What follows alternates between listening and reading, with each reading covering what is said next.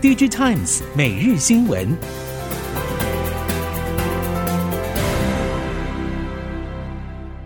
听众朋友们好，欢迎收听 DigiTimes 每日新闻，我是翁方月，现在为您提供今天的科技产业新闻重点。首先带您关心。随着长达两年的疫情红利终渐消退，同时受到乌俄战争、中国封控加剧了全球通膨压力，终端需求由热转冷。其中，今年确定获利仍创新高的晶圆代工业者，包括台积电在内，近月来却遭到市场频频看衰，认为供需反转来得又急又快，产能利用率将急速由满载跌到百分之九十。而专攻八寸晶圆代工的世界先进，更因为驱动 IC 比重高，客户简单砍价情势显著。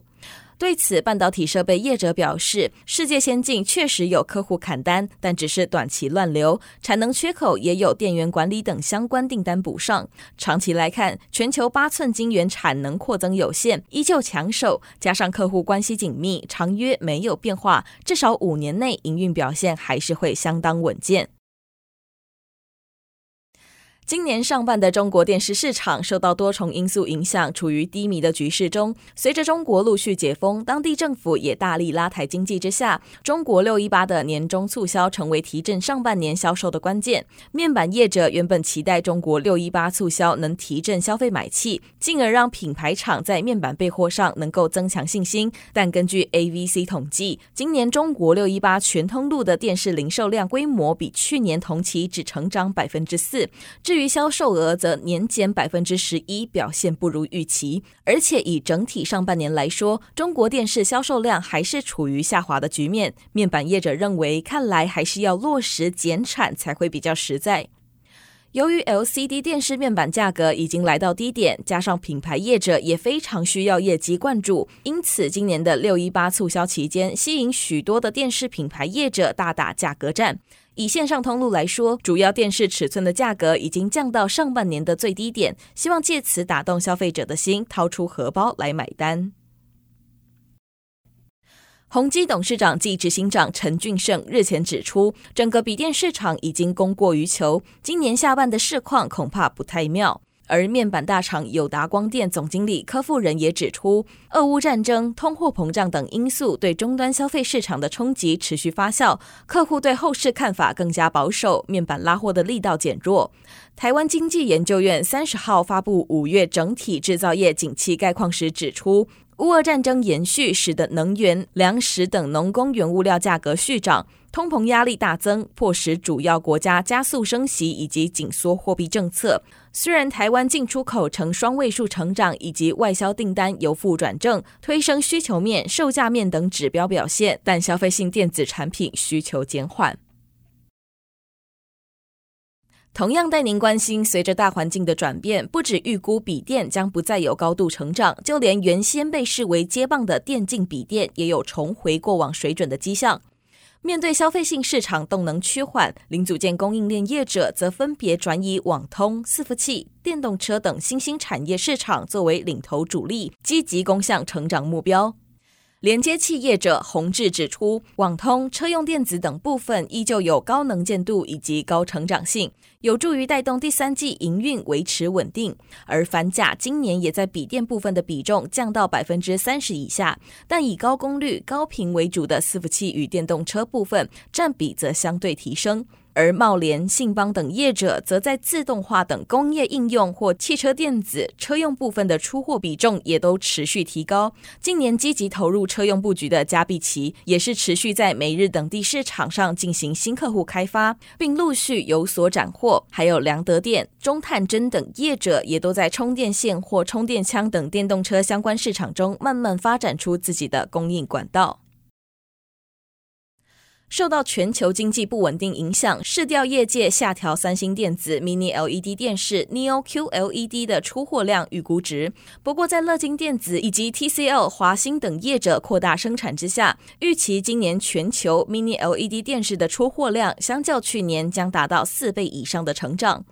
韩媒引述市调业者的预测指出，今年三星 Neo QLED 电视出货量最多估计为三百万台，与年初预期相比下调五十万台。外界分析可能是受到中国因为新冠肺炎疫情封城、乌俄战事长期化和通货膨胀压力等全球经济不稳定的因素影响。而 Neo QLED 电视是三星在去年首度推出的高阶 LCD 电视，但去年的出货量只有大约一百万到一百五十万台，低于公司目标与市场预期。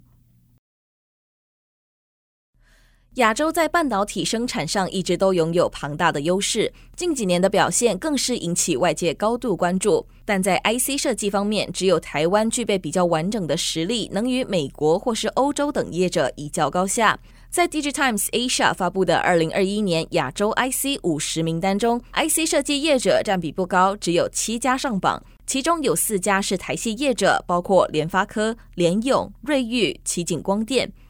台系 IC 设计的领头群体，在内部整合以及技术能力的基本功上，普遍还是在亚洲占据领先地位。此外，台湾完整且强大的半导体生产供应链，也是台湾 IC 设计公司可以在全球市场立足的关键。除了长期排名全球 IC 设计前十名的三巨头联发科、联用、瑞昱之外，奇景光电过去几年也凭借在车用、OLED 等高阶产品市场的优异表现，排名持续上冲。去年甚至一度有冲进前十名的表现。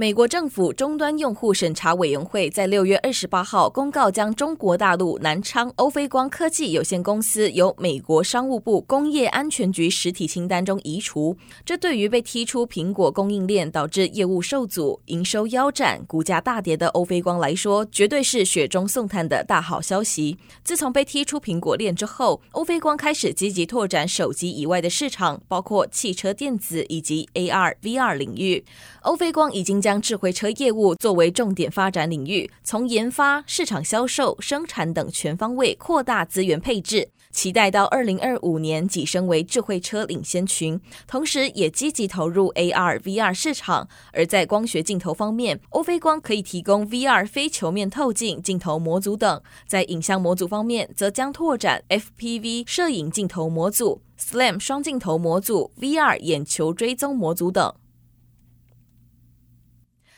台泥近年跨域为再生能源、低碳、循环经济领域中的一环，转型过程有目共睹。台泥三十号在花莲县和平乡水泥厂举行 DACA 两周年暨 DACA 再生资源利用中心上梁仪式，也和花莲县四维高中签订电机技术人才产学合作计划。台泥 DACA 再生资源利用中心的应用，预计设备部分将在明年六月开始协助处理花莲地区的垃圾。台泥表示，这将成为全台首个利用水泥窑高温协同处理地方垃圾，并透过垃圾资源再利用达成减碳的指标案例。台泥在花莲和平工业区也积极开展绿色转型。去年宣布将在和平工业区打造东台湾首座低碳环保绿能园区，发展低碳水泥、太阳能以及储能。目前台泥打卡园区已经有台泥自己建置结合太阳能的新世代电动车充电站，未来全台最大容量的储能暗场也将在和平。台糖设立全台首座以废弃牡蛎壳加工再制成资源化产品的生技材料厂，主要是运用循环再生技术，将国内西部沿海的废弃牡蛎壳变身成高质化材料，希望能够减少进口采矿的资源开发，并借由循环经济达到二零五零净零目标。台糖指出，每年可以处理五万吨牡蛎壳，经过煅烧加工后，产出四万吨碳酸钙原料，可以应用在农业、工业以及医药等领域。台糖希望让废弃牡蛎壳变身多元、高质化绿色循环材料，而经循环利用后的可可粉，可以依照市场需求产出不同粒径，首波应用在肥料和饲料等农业领域上。近期，新北市政府宣布推出行动支付 App New Taipei，并以发放新北币为诱因，鼓励民众参与市府举办的活动。城市币在台湾并不是第一次出现，过去几年高雄、花莲和台东都曾推出相关服务，而美国迈阿密也有城市币。虽然两者都跟区块链技术有关，但是城市币取得的方式以及使用场景都相当不同。台湾的城市币就像 App 中的红利点数，可以折抵消费，而迈阿密城市币则是透过挖矿的过程，让矿工取得迈阿密币，还能让政府获得额外财政收入。至于矿工所得的加密货币，则是可以被提领和转账，也能在币圈进行交易和买卖。以上新闻由 DigiTimes 电子时报提供，翁方月编辑播报，谢谢您的收听。